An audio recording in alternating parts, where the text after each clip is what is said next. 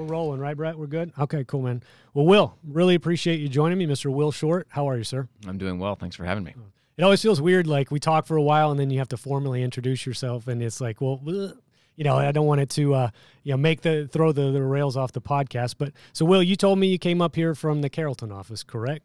That's correct. Okay. That's correct. It's not too bad of a commute. I actually, I, I, we were talking about this beforehand. I don't know if you recall, and probably not because I was one of the analysts on your plan a long time ago. But I remember sitting down with you, and I think is Bart correct is Yep. uh, co-founder at Ameriflex, and it's it's really interesting how that's probably six or seven years have passed, and things start to come full circle over time. And anyways, I really appreciate you you joining me on the podcast today. Obviously, we talked about this ahead of time. We are going to get into direct primary care as uh, you know maybe the core subject matter today. But before we do all that, before we talk about um, a little bit too much business uh, the side of it, why don't we just get to know Mr. Will Short, a little personal information, education history? I'm sure it's pretty interesting, and from what I see on your LinkedIn resume, it's pretty extensive as well. So uh, the floor is yours, man. Wherever you want to start. Well, that's uh, you know, I think uh, the devil's favorite sin is vanity. So I don't know how interesting it is besides for myself and for my mother. But uh, I'm from Kansas City, so big time Royals fan. Right on. You know, which is uh, you know every 30 years the Moon comes in a certain degree where they win a World Series. And uh, I guess you know from that I'm also a Chiefs fan. But being in Dallas, it's kind of hard not to be a Dallas fan. You're kind of inundated with it at all. Do you diff- feel you have to be secretive about your support of the Chiefs, or or what? I don't think so because AFC, NFC, you know, the Hunt family, you know, down here. I- Sure. I, don't think, you know, I don't think Cowboys fans really can ever find a reason not to like the Chiefs and vice versa. Not like, you know, living in Philadelphia, totally different deal. I mean, the Eagles and the Cowboys, you think it's like a civil war of some sort every time they get together. Yeah. Um, but, you know, grew up in Kansas City. Uh, both my parents are physicians. Um, Okay. They actually met over a dead body in med school at a cadaver, which is kind of weird and interesting all at the same time. That is, yeah. Um, Care to unpack that a little more? Uh, over, yeah, over a dead body, literally over a dead body. Yeah, so in med school, you, you line up, I guess, apparently um, at KU Med where they went um, by last name. And so Okay. obviously my dad's last name is Short. My mom's last name is Sism, which is also interesting, the great split. Um, and they got put on the same dead body. And so I always tell the same joke my mother hates. And like, well, hopefully I wasn't conceived on a dead body. But, well, you know, that's a story for another day potentially. God, I hope so. I hope that's not the case. Yeah, that'd be weird, but Yeah. probably would probably explain a lot of things. Um, but grew up there, great place to grow up. Still a family up there. Um, went off to do undergrad in St. Louis um, at Washington University out there, and graduated early there to start my first business, which would be kind of described now as maybe a wellness business. Okay. Um, Which business was that, by the way? well, it was called HealthWise Fitness Fitness RX, um, and it was a piece of software that failed miserably Okay. or or maybe marvelously. I don't know. Depends how you look at it.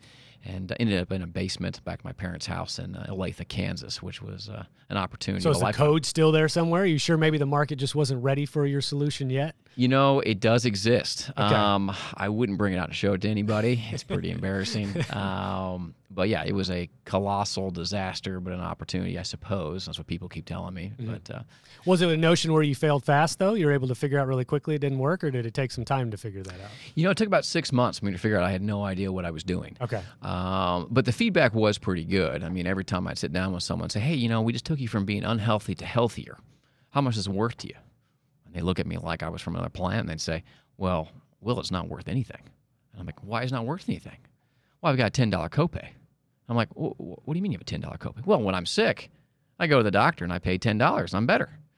And so at that point in time, I realized I wasn't addressing the actual fundamental issues that were driving why I wanted to start this type of business to begin with. Okay. And so that was your first foray. Obviously, you right out of school, you said you went and started this company. Was there a motivation or an inspiration to immediately go into that field? So uh, probably a little bit of kind of growing up in a household uh, with physicians. I mean, we had um, growing up, you know, our dinner time conversations were unique for sure. Um, with uh, JAMA magazines, Journal of American Medicine magazines, as coffee table books. You know, most people have like you know a flower book. We have like you know some weird STD that's conquering the, the southern hemisphere. You know, so that's probably part of it. Um, and then just this, I had another business that was, was successful in college, and I just thought this would be something really neat in terms of this thing that kind of hit me in the in the face, and that when I was in college, I realized very quickly that people were using insurance incorrectly. And then it was reinforced when I'd asked that question uh, when I'd finished someone through my, my beta cycle um, that everyone viewed insurance, at least health insurance, as a payment mechanism. And so that, that didn't make sense to me. You don't use insurance. You don't use your car insurance to pay for gas or oil changes. You don't use your home insurance to pay for electricity. And so back then I was like, this makes no sense. Why are we doing this? And so the genesis of this business was if I could go into employers or groups, get the group overall healthier by stop eating cheesecake, you know, eat healthier foods, work out, and involve a primary care physician involved into that. And of course, I had a big influence. My dad was is a retired internist, and so he was a big influence in that thought and idea.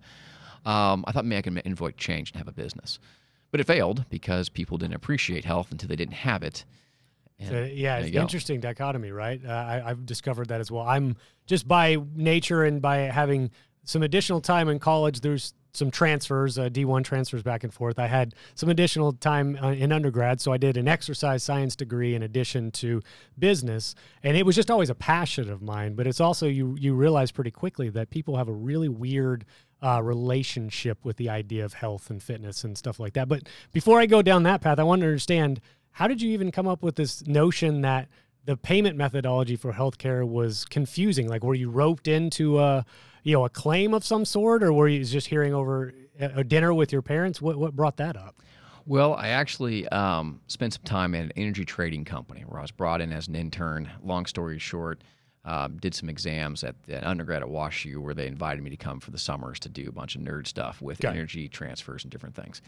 And they put out an email saying anybody could present an idea, any idea, to the CEO and executive management head of HR.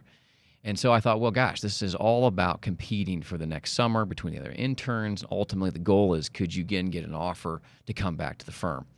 Um, and so I thought, well, gosh, I want to come up with an idea. And I thought, well, I bet most people are going to present an idea on like natural gas arbitrage opportunities in New Guinea or someplace. so I thought, what if I could come up with something totally different? And what I realized that energy trans is like trading is like currencies. It doesn't stop. Yes. It's 24 hours. These guys would come in, trained to be energy traders, and they, by the time they were 35, they'd be burnt out. Mm-hmm. They either retired or dead, basically. And so the genesis of the thought was if I could come up with a model that could keep them healthier to be able to work a little bit longer, would that be beneficial to the individual and the firm? And so then it became a quest for what's the return on investment? How do you do that? And so literally my first generation of this business model was to build a gym. As crazy as that sounds, within the, within this company. An on-site, an on-site uh, cool. gym. And, but then I had to figure out a way. Well, how's that going to be measured for return? And so then I started researching different things, and I came across the Framingham study that Harvard's been doing at Framingham, Connecticut, for like 60 years now. And I thought, well, that's interesting. They have all these people from this town that they've been tracking all kinds of biostats, and they've started to do some predictive modeling. So I took some of their predictive modeling, looked at some actuarial data in terms of how we look at underwriting individuals with certain types of you know, demographics, sex, age, biostats, and everything else. And from there, I put together, um, which basically at that point in time was just a spreadsheet to show, you know, for the presentation. Okay. And you know that's kind of started it. Was it was there specific health outcomes you were focused on? Was it you know when you terms to quantifying that ROI? How does a gym deliver on that ROI over a certain period of time? What was the result of that? I mean, were you just showing maybe a, a certain projection of a, a, declination in certain conditions or w- overall health measures? What were you really latching onto there? So the big one is really just, um, you know, what what's your lipid profile look like, your cholesterol levels look like, what's your age, what's your sex, and then ultimately your BMI, your what's okay. your weight, mm-hmm. and that's ultimately the biggest precursor that I was able to discover is weight and age, and so the goal being how do we get people healthier by making them be you know, using fitness and getting shape for that. And that was the argument. Okay. Well, I mean, I, I would believe the argument uh, on the surface for sure, and obviously would want to see the data. But so you, you, it's clear though that you had an interest in and around the health field, but it, you didn't want to go into the mm-hmm. medical field. So right. how, how come there? Just seeing two parents do it, and you're like, nope, I don't want to touch that, or what? What was the reason why you decided to divert? Yeah, so my parents both being physicians. Uh, my dad's retired internist. My mom's a retired OBGYN. Um, and there's three of us, myself, my brother, and my sister. They talked us all out of going into medicine. Interesting. Um, they just said it's not worth it. Um, it won't be like it was when we got in there, and it's going to be heavily controlled by the government. This is this is 25 sure. years ago. Um, and so we didn't. And all my brother and I went into more engineering. Uh, my sister went on to become a teacher and do some neat stuff in that area. Um, and we just didn't go down that path. Well, it's, it's interesting. You know, my dad is in a completely unrelated field. He's in the construction business, um, has his own paving company, and he's been doing it for three decades. But in a similar uh, similar way, but obviously for different reasons, he also deterred me from wanting to go down that path. I think just simply because you know the the nature of the work. Obviously, it's very difficult out in the sun in Texas in the summer and those things, and then him being on the bottom of the totem pole in terms of being a subcontractor at the end of a job everything sort of rolls down to you. But for uh, for many other reasons as well. But he's also like, hey, you don't want to do this. You go find something else to do. So obviously encourage school and things like that. Uh, but I just find it fascinating having two two parents as doctors. You would think that that was an obvious uh, path for you, but I you know, appreciate you carving out your own path, and your parents obviously uh, guided you away from it. So when did you move from the wellness space to was it Workforce Go was the next uh, entity, or were these simultaneous? Am I getting that timeline correct? Yeah, so after I ended up uh, failing miserably at this, mainly because people weren't willing to sign a value or willing to pay for it. And so the genesis of the model after I built it and graduated early to go pursue it was I wanted to target small employers, thinking small employers and to target the executives, they'd be more apt to pay for this mm-hmm. and just pay whatever that means. And so it was really an early beta site in terms of what's this really worth. And when I had that aha moment where everyone was telling me, this is great, we're having a good time, we're not going to pay for it because I have insurance – it led me on a journey of like, wait a minute, okay, obviously they don't care about the financial implications of what could happen 10 years, 20 years from now. Right. Because no one cares about that. You don't think about that far. And very few people can plan ahead that far. And so I had this moment of, you know, maybe if people had a financial incentive to care about their health, maybe they would. And so serendipity, I'm literally thinking about these ideas. My things failed tremendously. And I'm like, well, gosh, I can't live in my parents' basement forever. This is kind of a, a failure across uh, multiple lines. How old were you at this point? You were probably early 20s still? Yeah. Okay. So I was at this point just turned 21. Okay. So I'd already out of school doing these different things. And, um, and so I ended up getting a job interview with a logistics company in California went out there for the interview, and basically it was pretty neat. They wanted me to figure out, you know, job was figure out how to put more screws in a container, and if you could figure out, you know, you know, do this with some math, you know, that was their business. Okay. And I needed a book on my flight back to Kansas City. I was back in Kansas City, and I came across a book at LAX called The Wellness Revolution, hmm. and it was by an economist, I mean, Dr. Uh, Paul Zane Pilzer. Okay. A, a, PhD, not a medical doctor, a, a PhD in economics. Read it from cover to cover highlighted and took notes throughout. This book was destroyed by the time I landed at Kansas City International Airport. And what they ta- what he talked about was one important thing. He started talking about, and it was a big part of his book, the Archer MSA. Okay. And so I looked and like, holy cow, here it is. If people had more Archer MSAs, then would they be more apt to maybe make a different choices in terms of how they're consuming healthcare, planning for healthcare? did a bunch of research, learned that there was a pilot program started in 96. It's actually a uh, bipartisan effort, believe it or not. Ted Kennedy, Senator Kennedy, was one of the big people behind it um, in terms of pushing this through. And literally, say that was a Wednesday when I landed. Thursday, I'm in the my where I'm doing this beta site, picking up my servers, and a gentleman that at the time his name was Don Brain. He was uh, the head of employee benefits at Locked and happened to be one of my guys that went through this program. He comes in and he delivers me an Archer MSA custodial agreement. And he's like, William, I thought about you. It came across my desk, and I thought you had to see this. And so I looked at it. I'm like, well, this is really weird, right? It's almost yeah, like that moment of weirdness. Yeah, yeah, yeah. You're like, whoa, this is really strange. Yeah. And I happened to look at it, and the underlying custodial bank was UMB Bank, which is based in Kansas City. They're now down here in Dallas, Texas, and you know, expanding. Great company, great bank. And I did some more research. And I discovered that there were three banks in the country that were doing this pilot: UMB Bank, Mellon Bank of New York, and the Bank of Howard's Grove, which eventually became HSA Bank, which has been acquired by Webster Bank, but mo- a lot of people have heard of HSA Bank. And I thought, this is too weird. So come Friday, I'm down in their HR department with a suit on, with a resume saying, I don't care where you put me. Yeah. I want to work on this program. That's awesome. So what did they say? What was their response to that?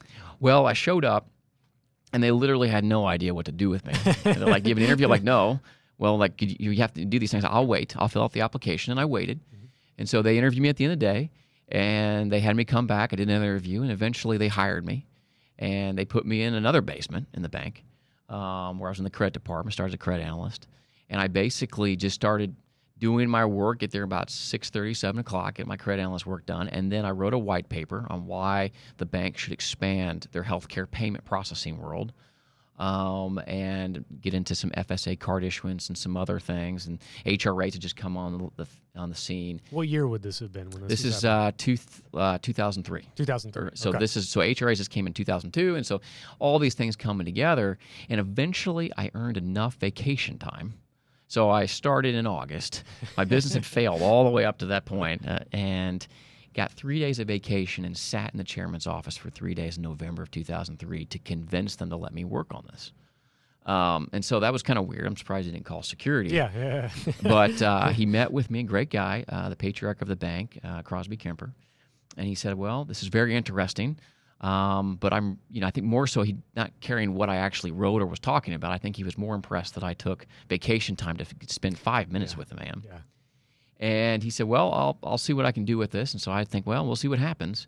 Week later, uh, the head of investment banking, a guy named Pat Thompson, came down to the credit department. and said, "Okay, which one of you used William Short?" I was like, literally, no. you, you, think you're in trouble at that point? Or? Well, yeah. I'm like, I'm sitting here, tube tube monitors, right? Yeah. You're so packed into these cubes, it'd be a COVID nightmare. There's no windows, and here's the head of investment banking come down, and like, where are you know, where's William Short?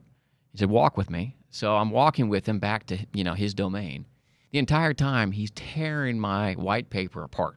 Really? And he's like, "This is why I won't work. This is why I won't work. This is why it's you know disaster." And I'm like, "Well, this is great." I'm thinking to myself, "Well, this is an awesome start to the day." I'm mm-hmm. you know being told I'm an idiot, and then he goes, "But I want you to come work for me." Because the fact that you did all these things is pretty impressive to me, and so I ended up in there, got my seven, and my sixty-three over a number of months, and worked for him for a little while. Well, did you disagree with his assertion that it didn't work, or were you a little too hesitant to push back at, in that moment, or uh, Would you have had uh, retorts to each one of his uh, complaints if, if you had the time to do so? So what, what happened was his his reasons for it. And he was actually the guy that pushed for it. One of the guys that pushed for it in the bank for the pilot. Okay. So he was very well versed, and that's why he took an interest when this. However, this came up after my meeting with the the executive chairman. And his reasons for why his failed were right on in terms of being a pilot program, a lot of requirements to it. And so I couldn't refute it. I'm like, well, okay, I get you. But hey, you saved me from the basement of the bank, so I'm pretty appreciative of that. Now exactly. I can move over here. And I thought, well, this was a nice try. I'll I'll go into my world of you know maybe doing some bond trading or and I did some stuff for the bank in terms of bond hedging strategies and some other things. But what happened was, if you follow the history of HSA, is that December eighth of 2003, the Medicare Modernization Act was signed.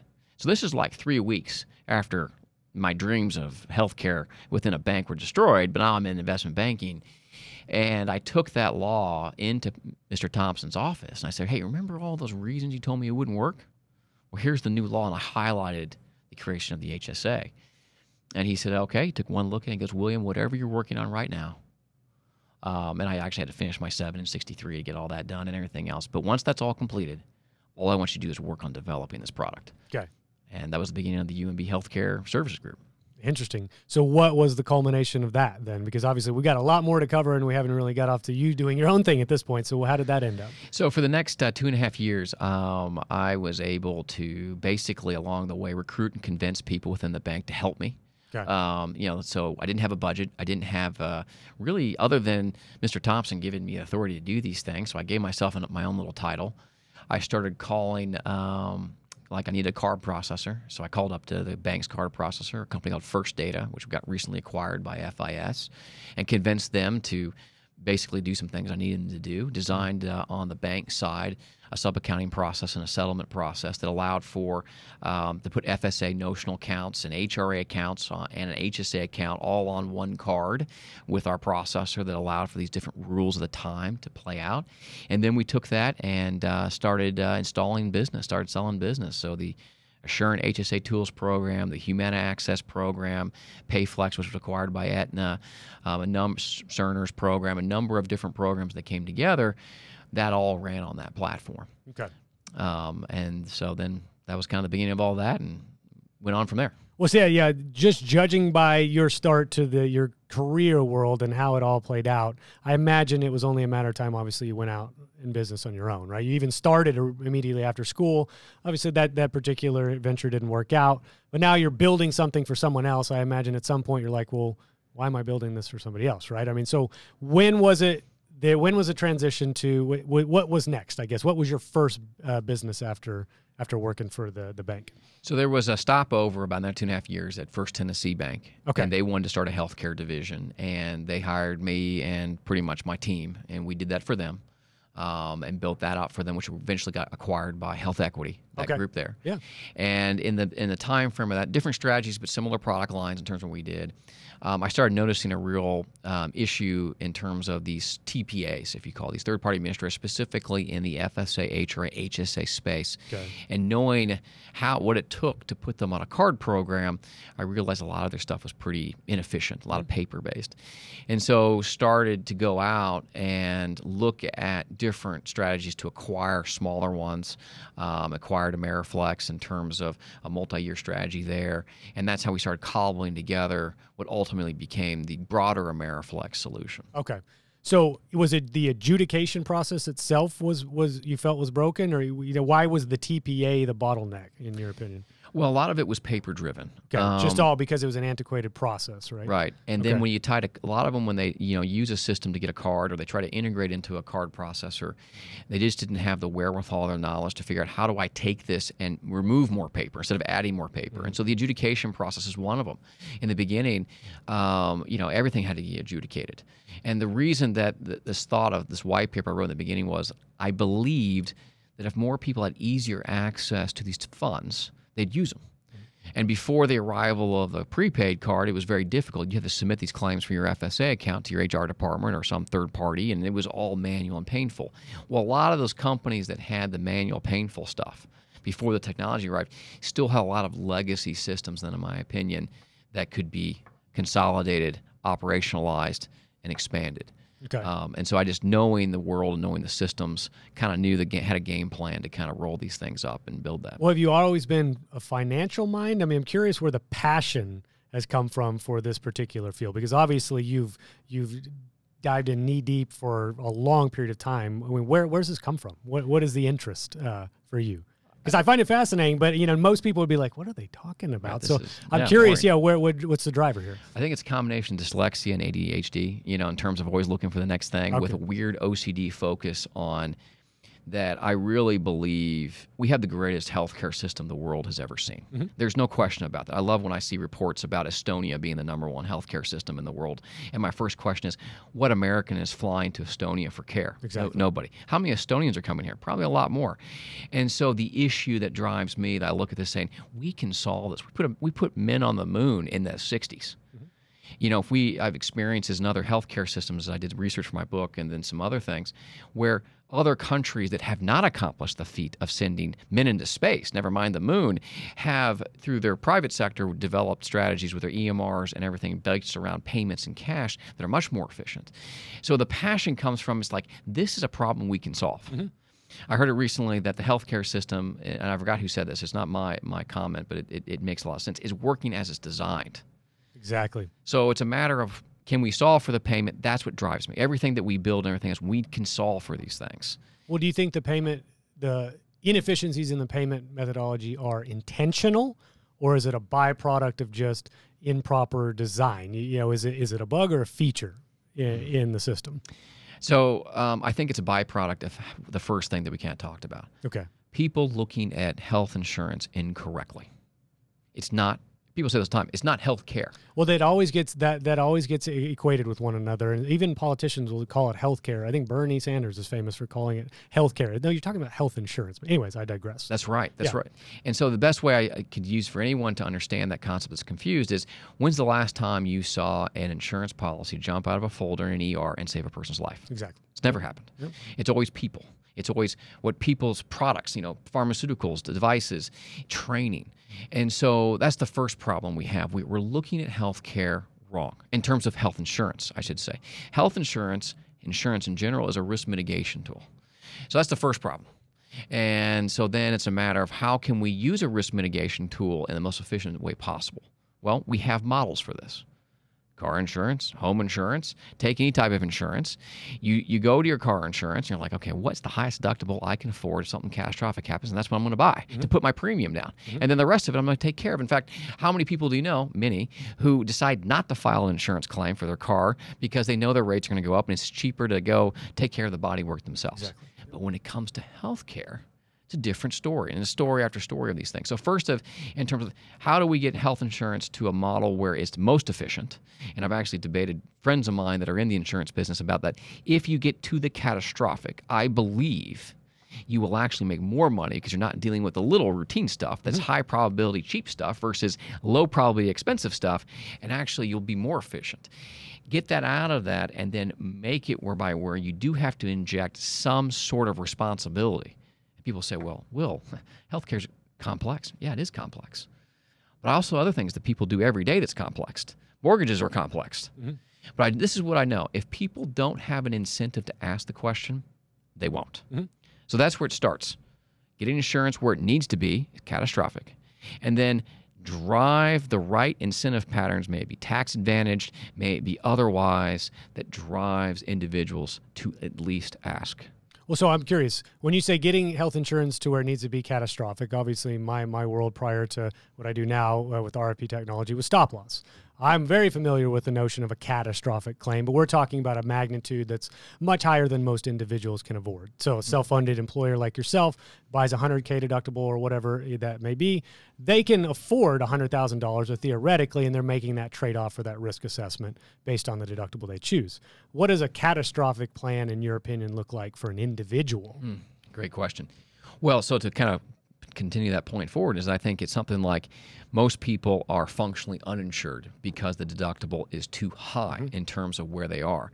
And I think one thing that we have compared to other countries that's very unique, and, and, and there's, there's all kinds of debate around this, but we have, I believe, half of our population gets their health benefits. I'm not going to call it health insurance. I'm going to call it health benefits okay. from their employer.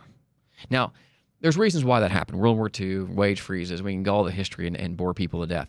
But that's I think is a gift when we look at some other countries. Take Canada, take England, take Mexico. I'm familiar, very familiar with all three of those systems. They're very similar, um, but they have some uniqueness to it that I think we can draw from. That we have a base that I look at and say, now I'm biased. I just my, my companies distribute through employers, mm-hmm. but I'll put that bias out there. That if we look for ways to allow employers, step one, to supercharge the way that they can provide a benefit. And why do they provide benefits? To attract and retain talent. Let's supercharge that. Let's give the same tax deductible that we give to employers, let's give that to individuals as well. And if we can conquer half of that, then we can look at, you know, the poor, we can look at Medicare, we can look at TRICARE. And we can, you know, we can start tackling these things all at once versus all of it has to be lumped together. Okay. So when it comes to catastrophic for the individual, well, I think there has to be some skin in the game for the individual. It's almost like what's the right catastrophic for car insurance? What's the right catastrophic for home insurance? It depends mm-hmm. really on socioeconomic, economical, the value, all these different things. And so I think it's a matter. It's probably one size doesn't fit all because if I am a line worker, you know, a deductible of 500 may be too much. But if I am a white collar CEO, deductible of 10,000 may be too little compared to the premium threshold and where I am exactly, in terms of that. Yeah, yeah. So I don't I don't know okay. the, at the end of the day. I just know that if we can figure out the tools by which we can insert the stuff for the routine that makes it efficient and accelerates the payment, and I've got story after story of how that saved money by reducing the cost of payment acquisition, that will drive a better solution and, and while at the same time involving all the stakeholders the patient, the healthcare provider, the physician, and if there's a third party involved in terms of, gosh, I got this cash traffic I want to manage before I start paying claims, get everyone aligned. That has to drive a better solution than where we are today. Well, see, I, the reason I wanted to ask you that question is I've always had this notion in my brain. Again, you talk about inserting bias. I'm a stop loss guy by heart, so the, my bias is towards that the the arrangement of a stop loss plan, the specific and the aggregate coverage.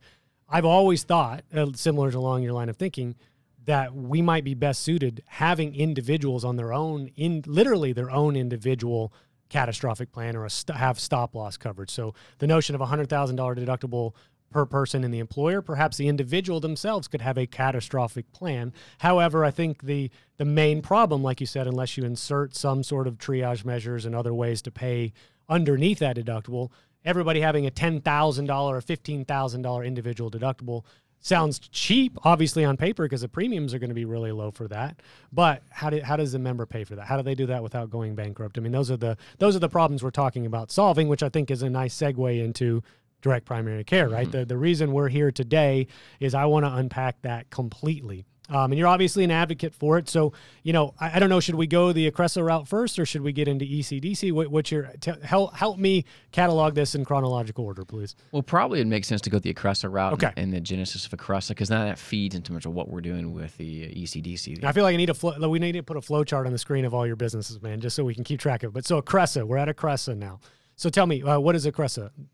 So Acressa is a software platform um, that's been a number of years in development in terms of allowing ultimately individuals, may they be associated to an employer or to other sort of association, being able to come in, or as individuals, come in and select a healthcare, you know, primary care physician or a healthcare provider of their choice, and then being able to have different payment sources that can pay for that on a model that is a subscription base versus a fee for service base as the baseline. So what category would you lump Acressa into? Is it um, uh, steerage or concierge? What, what, what do you consider Ah, that? great question, and and this is we get this all the time. Sure, yeah. I always like to put things in buckets because at least I can start there before I ask more questions about it. Ultimately, Acressa is just an operating system. We don't define the plan. We don't define the pricing. We don't even know if they're good physicians, good healthcare providers, where they sit on the spectrum. That's not for us to decide. We're just the railroad, and our partners take the system and they deploy their IP, their strategies, um, and it has the feature sets by which different entities, may they be individuals on their own, may they be individuals part of an employer, may you know, whatever it may be, the feature set to plug into to purchase and transact this type of primary care um, in this bucket. Interesting. Okay. Now, what came first, the Acressa or the interest in DPC?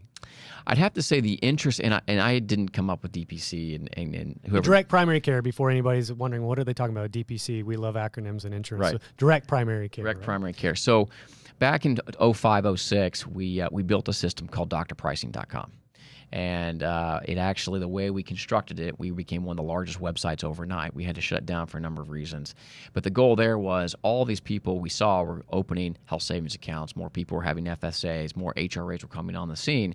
And we figured that all this cash that can be used for pre tax um, services, healthcare services, wouldn't it be great if we could connect physicians and healthcare providers that allow for them to target individuals with these accounts and then transact on a pre-tax basis for the individual and then you know provide that benefit from a cash basis versus the normal fee-for-service claims churn process so that's where it began um, and along the way we kept iterating around how can we build a system that can ultimately solve for the payment. Whatever mechanism it is, whatever strategy it is, that's not for us to decide. Ours, our word is how do we connect the two people quicker and faster and, and provide it be an experience, at least on the payment side, that we're used to in other industries. And so that evolved to the point where then we, you know, the ACA arrives March 2010. Um, through our advocacy, government relations there, we're very involved in DC with everything that we do. Very familiar with that law. Um, was very involved in when it was coming down in terms of lobbying for specific things around consumerism. And the bet was after that was signed and had the distinction of reading the, the bill, that companies were going to go self insured, be more, more motivated at a rapid rate. Maybe before the ACA had to be 500 lives to make sense. Now, if you look at a market, there's level funded plans of two, right? Mm-hmm.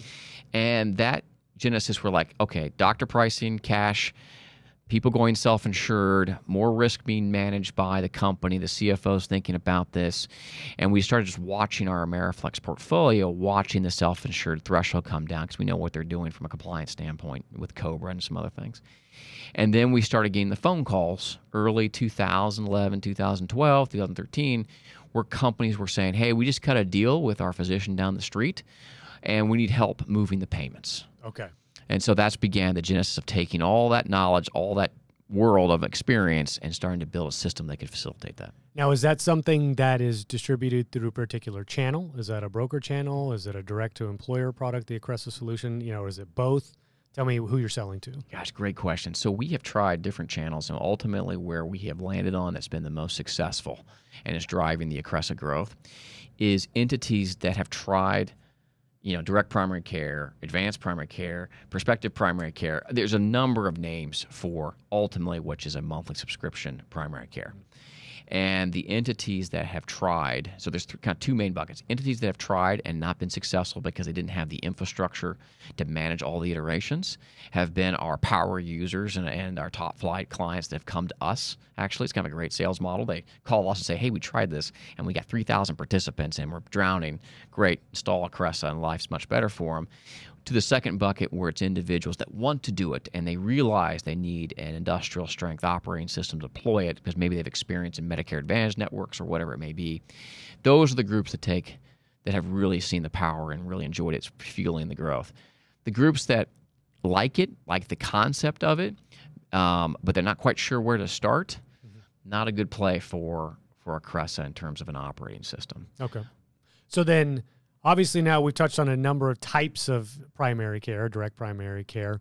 You know, move me forward to what is it? Employers Coalition of Direct Care. I want to make sure I get that right. ECDC. So now we're talking about a nonprofit that's lobbying on, on behalf of this industry. So walk me through that. Um, you know, where did this come from? Where did this notion of now I've identified I need to start talking to Congress or I need to start talking to the IRS about this? So t- tell me what happened there. Yeah, so when we dove into this, we're very well versed in the compliance of um, FSA accounts, HRAs, and HSAs. I mean, we this is what we do for a living. So we have a whole compliance department and all these different things, and sit on these boards in DC. And and what we realized very quickly is that whoever came up with the the, the DPC acronym, very smart, very much better at marketing than I'll ever be.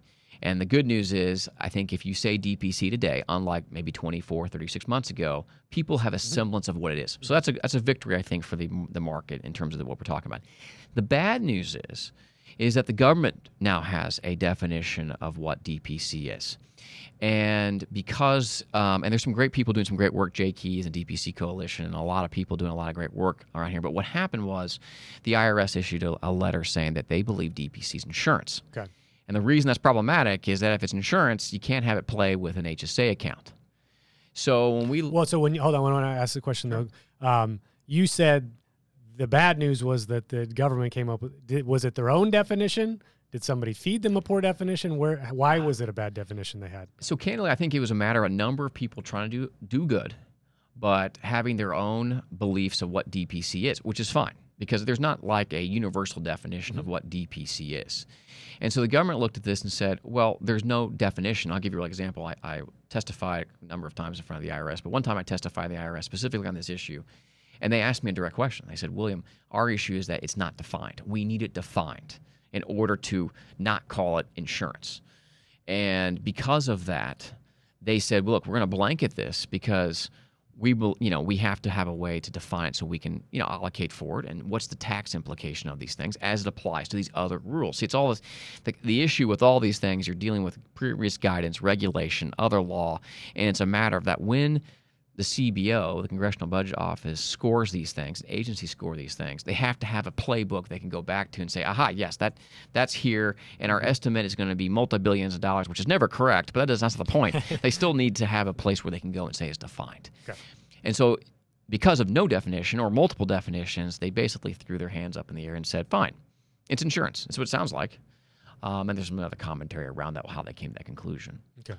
So your point is, though, obviously it's not insurance. So how do you how do you uh, then push back against that notion?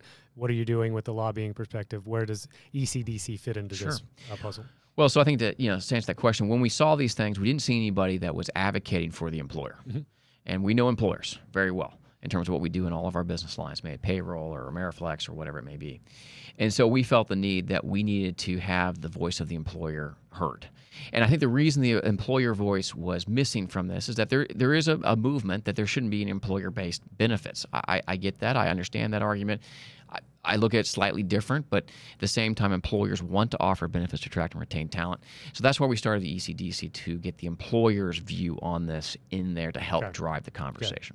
Well, it's funny that the, the employer's point of view often gets lost uh, quite a bit. Um, you know, I, I've dealt in the insurance space. I've called on brokers for a number of different things, and you forget sometimes that the employer ultimately is the one that's buying these solutions, and then their bottom line is impacted by the choice. So I, I applaud you for for going down that path.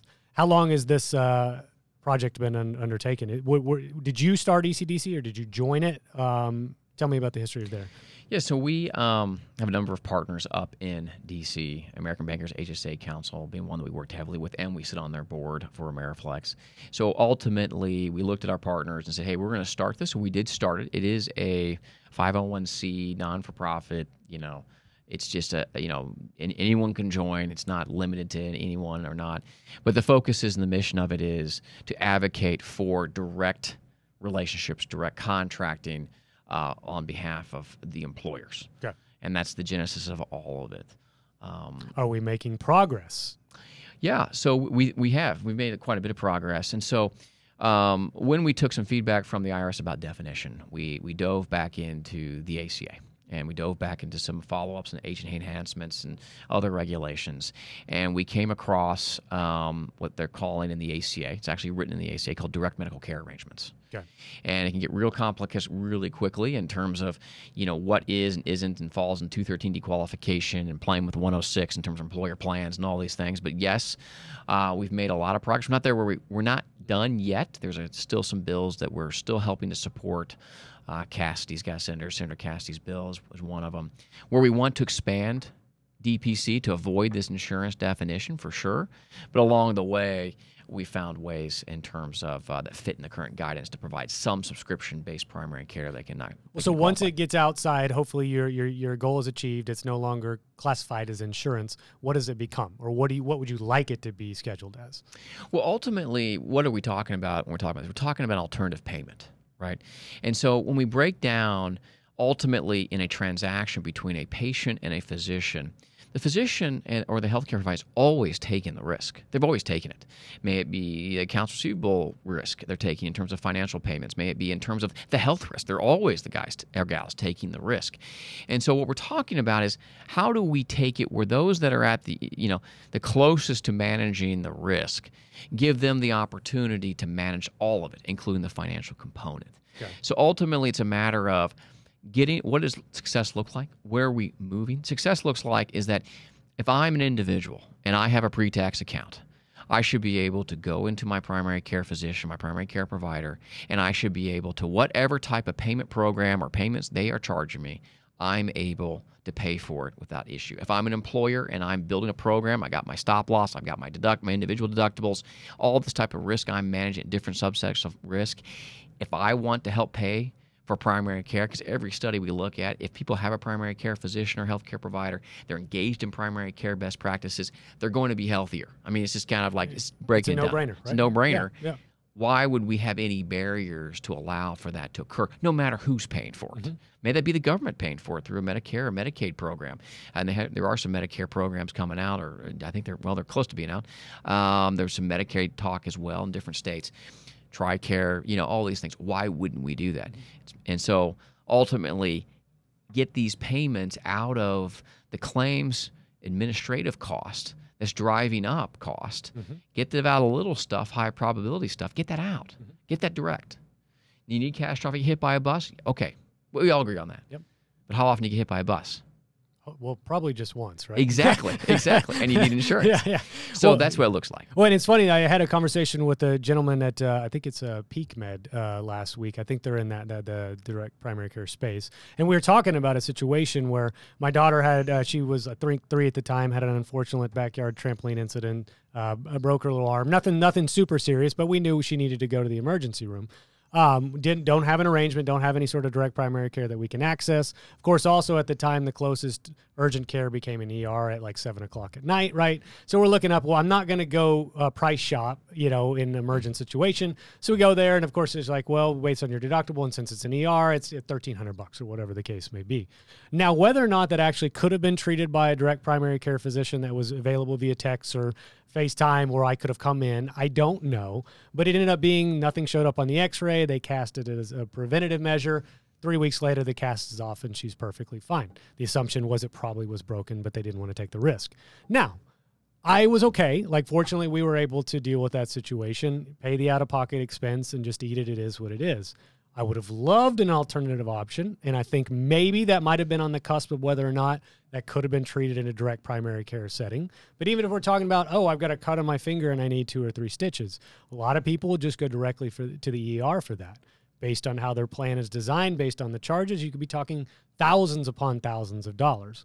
Well, stitches, I'm assuming in a direct primary care setting, just included in your monthly cost, right? And that's probably the stitches may cost 50 cents to put in your hand to me that's there's such an obvious direct ROI in that solution. That's why I, I, get passionate about this stuff. I get passionate about self-funding.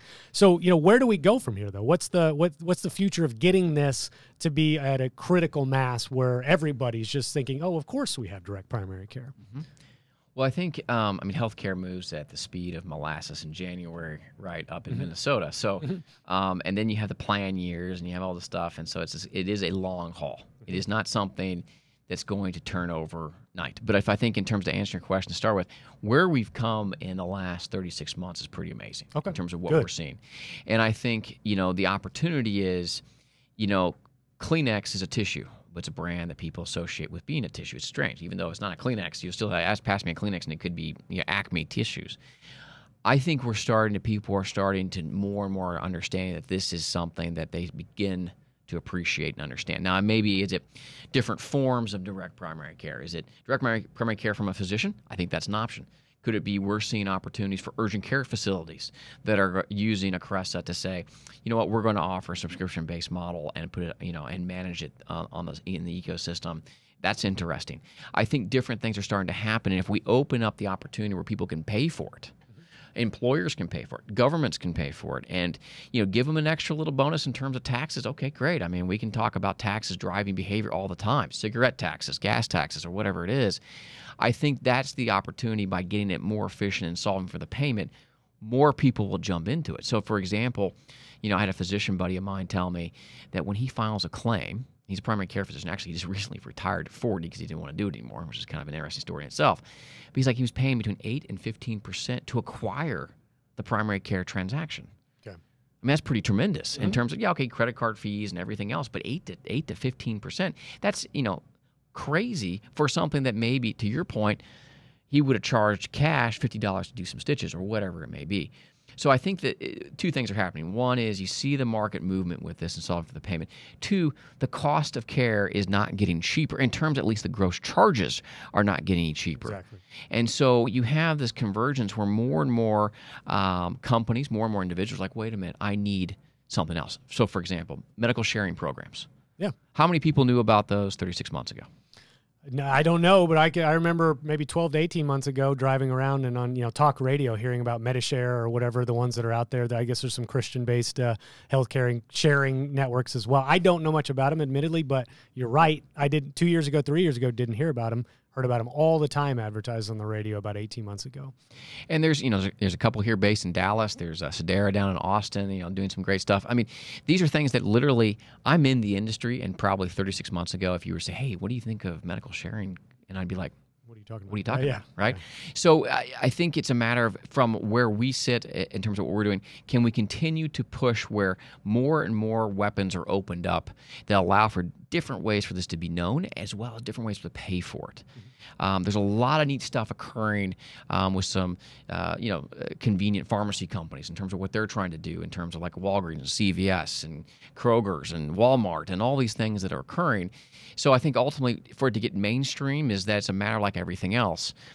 You, you know, I think Winston Churchill said it best. Americans always do the right thing after they tried and failed everything else. Mm-hmm. I think we're reaching the the point where we're trying all kinds of stuff and we need to do something the right thing, which just allocate one piece of it at a time.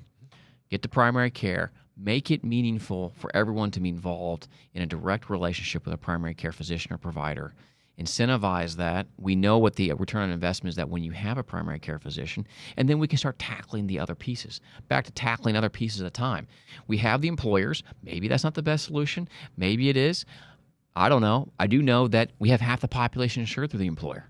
So how, why can't we supercharge it if the employers continue to want to supplement to attract and retain? Mm-hmm. Because if you go down to Mexico, Mexico employers will, as a benefit to attract you, even though they have a public system, they will supplement private care. Now, they don't have to do that. Before the ACA, you didn't have to do it here. But why do people do it? Because it's a competitive requirement, mm-hmm. right, wrong, or indifferent. So, so everything that we're doing is okay.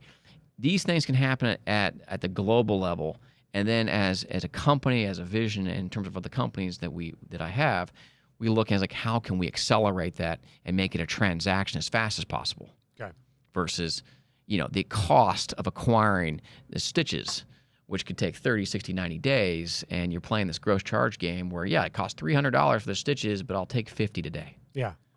So do you? I guess there's obviously going to be objections to this model. I mean, what are the some that you commonly hear? What you know? What do people go? I don't know about that. What, what's what's the thing that anybody would would um, criticize this notion for? Is it is it um, private sector factors? Is it insurance carriers perhaps pushing back, or who who if anybody is really against what you're trying to do?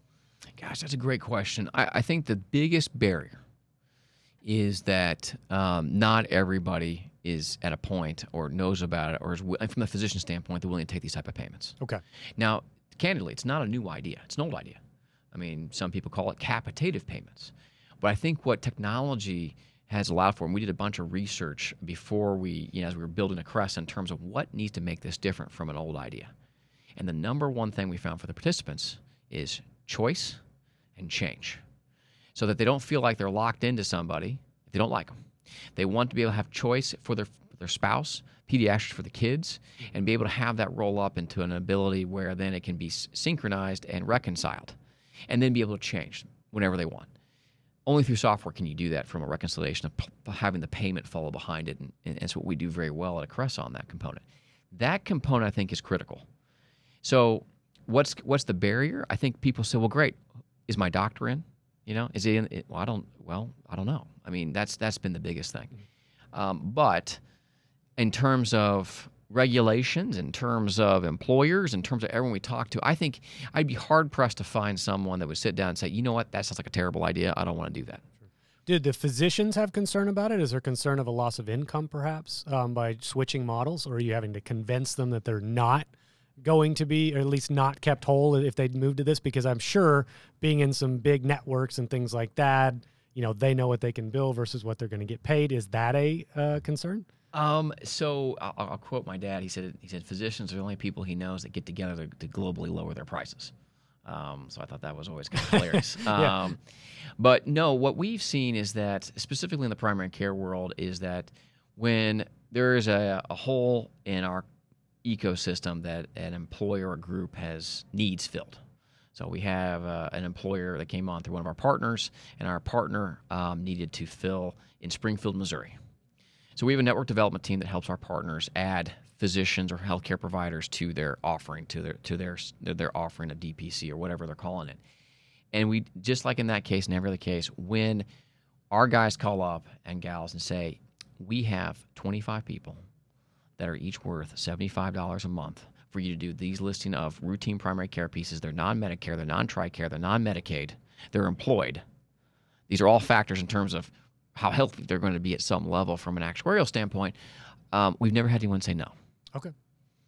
Um, the issue is like, well, how do I make this work in all the infrastructure I've invested in for fee for service and my claims turn? Um, but there are partners of ours that have done a, an amazing job, even though they have a huge fee for service programs and their ACO networks have been able to teeter on it and actually develop um, their own. Some call it direct primary care, some call it advanced primary care. There, you know, there's a number of names for the same thing, uh, with differences, of course, um, to be able to stat straddle both lines. But it's, it's it's kind of a tipping point type issue. Well, how many people am I going to get? If I start doing the infrastructure to take this type of payment versus what I'm used to and I've optimized. At least I think I've optimized. And so it that's why it hasn't been universal. I mean, I think we have let's say we have 10,000 physicians and healthcare providers across the country through our partners. I mean, that's nothing. Right? I mean, it's 10,000 is a lot, but if you think about all the physicians and providers, eh, RNs, PAs that are out there, that's still nothing in terms of the global piece we're seeing incremental great growth across the piece, but it's because of, wait a minute, you know, yeah, we may have X amount of, you know, thousands of people, patients on the system, but they're not 100,000 in Wichita, Kansas. Mm-hmm. Right. Um, so it's. So are they operating on two different systems? They're supplementing it with the DPC style arrangement in addition to the fee for service. And then hopefully you see that maybe a transition more full. Okay, and then then you go, well, now I've got sixty or seventy percent of my payments this way. Maybe I do away with fee for service. Is that the long term, or or no? Well, yeah. always well? Exist? So we've got partners, um, sizable partners that have publicly stated. I don't think I'm speaking out of turn uh, on this. They have said we're going to move all to these types of payments. Um, eh, you know, in terms, of, or we want to move these types of things. And, Mm-hmm. and I, I'm not 100% sure if they said it publicly, but it's one of our big partners that is a hospital system. Um, so I'll, I'll, I'll protect the innocent. But they have both. You can go to their website and you can see that they have a direct primary care program um, that you can sign up as an individual. They have it for groups. They're also promoting it too. They've been very successful in this. And then they have their ACO. And what you know they're looking at is saying, look, we have this awkward phase. We have a you know we have built all this for fee for service, but we know how much more valuable this is because we're able to manage all the risk ourselves, and we're in the best position to manage that risk, both the financial as well as the clinical. Why not why not get us the payment to do that and reward us to do that? So I think it's a matter of what's keeping this from going. Well, it's a chicken and egg problem the participants and the employers, the people that are the purchasers, whoever that may be, they need to be able to buy this. And there's some things that need to happen for this to occur in market, maybe self insured or otherwise, which we can talk about. That's of interest. And then you have the other side that says, okay, I need to post myself up in this space, but I have to decide when am I going to actually do that and take away resources and energy from my current model. Now, a lot of DPC purists, whatever, say you can't do both. We, we have partners that do both actually. We call them hybrids. They've been pretty successful. They keep getting people renew with them. Um, but maybe, you know, focusing on one or the other, always focus is better. But that's where it's demarcating down that if 98% of the people, physicians, providers are in Acressa are hybrids Yeah. because they can't do one or the other. They can't go cold turkey. Um, but they want to go full. If you were to ask them, if you were to sit with one of the physicians or CFOs or whatever, they say, no, no, we want direct payments all day long, and we're willing to invest to have the infrastructure even before it comes. But you got to have the membership, right? That's the, the membership. chicken and the egg. Yeah. That's so right. I, I understand the challenge now. I think a little bit better. Um, so you know, where, where yeah, I would I always ask the question: Where do we go from here? What's the future of this? I mean, I think you've you've obviously laid that out pretty pretty well. Do you see the expansion of the types of services that would then fit under the DPC moniker at some point? You know, af- after we get critical mass of membership. Then do we just broaden the, the list of services that are accommodatable in that setting, or or what? No, that's exactly it. I mean, we ta- we targeted uh, primary care for specifically for that reason. That if we can make the biggest bang um, by having these, moving these payments, helping to facilitate direct payments to primary care physicians and primary care providers, that would have the biggest impact. That then can drive other pieces. May that be quote, you know, there's a big thing, popular thing, bundled payments, whatever that may be, um, and you know, move upstream, move into. Uh, we have partners that develop cardiology programs, uh, OBGYN, well women programs. A lot of women get their primary care from their OBGYN. Um, you know, moving these kind of up level to then to the point of um, we're doing some beta work in terms of, well, gosh, you know, bundle payments. And the big thing with the bundle payments is where do I send all the payments for all the people that were touching it? And then how does that payment line up with something that can be digested for utilization rates? Well, that's a, in our mind, that's a that's a, a database problem in terms of okay, you know, we can move payments and we can actually allocate those correctly in terms of someone inputting that and has the incentive to input it. And the reason the incentive is there is because it's faster. Um, we're not making those de- decisions. We're just kind of making the weapons for it. So where do we go from here? Well, we're continuing to go on and you know continuing to have partners that are using the system, deploying their IP, growing tremendously. It's not like going to earth shatter anyone right now, um, but it's a matter of every sales cycle, the interest and the growth continues to occur. And the chicken and egg problem, in order to really survive in what we do, you got to have the staying power, you got to have the capital, you got to have just be stubborn with it. And this is not something that's going to be a startup that's going to, you know, rocket ship in 12 months. This is a 60 month play. And Six, 60? 60. Yeah. Mhm. And the, just because of the sales cycle, you have the movements behind it, and we're very confident um, based on what's already happened, what's in the pipeline, what we see happening next year, that you know, 36 months ago, 10% knew what DPC was, making the total up, and now we're up in the total population at 20%, and maybe in our industry it's up to 80%. percent I mean, I think another 36 months in the future, everyone's going to have to look at it from, you know, what am I doing in direct primary care? And I'll give you the example. Um, health savings accounts. When health savings account came out, no one knew what the hell it was. Within 36 months, really after the first year, everybody had a plan. You had to have a plan, and they've grown from there. This is very similar in the trajectory what I'm seeing in terms of adoption, understanding. And the thing you know that's missing, that's uh, that's the big number one misser in a market that hasn't developed this, is wrapper programs. Okay. The markets that are more successful that we've seen with partners are the guys that have and gals that have either partnered with the health plan or they've developed their own plan and they've said, look, we're going to appreciate what's occurring by paying primary care stop losses appreciate and the, the guys and gals and companies that have been bundled that together and then deployed very successful mm-hmm. and having great growth the guys are kind of piecing it together and haven't quite got the wrapper program around it or whatever it may be um, and my prediction is 36 60 months from now major health plans everybody's going to have that high health plan HSA program, part two, which is the wrapper program with a direct primary care type arrangement built into it. Well, I, cer- I certainly hope you're right, and I, am pulling for you there. If anybody is interested, we've obviously touched on a number of businesses, Ameriflex, Acressa, um, you know, Workforce Go. We didn't get into much, but um, if anybody wants to get a hold of you, wants or wants to get a hold of somebody that can talk to them about the solution in more detail, where should they go?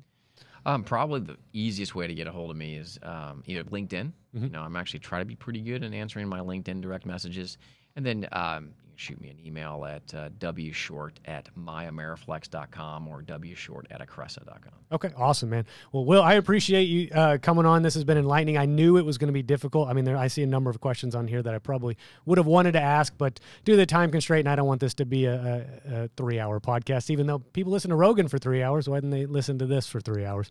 Uh, but either way, man, I do appreciate you stopping by. Hopefully, maybe we'll get together again sometime and have some updates on, on your progress that you're making in this space. Uh, but until we do that, keep up the good fight, man. And I look forward to talking to you soon. I appreciate it. Thank you. Thank you, Will.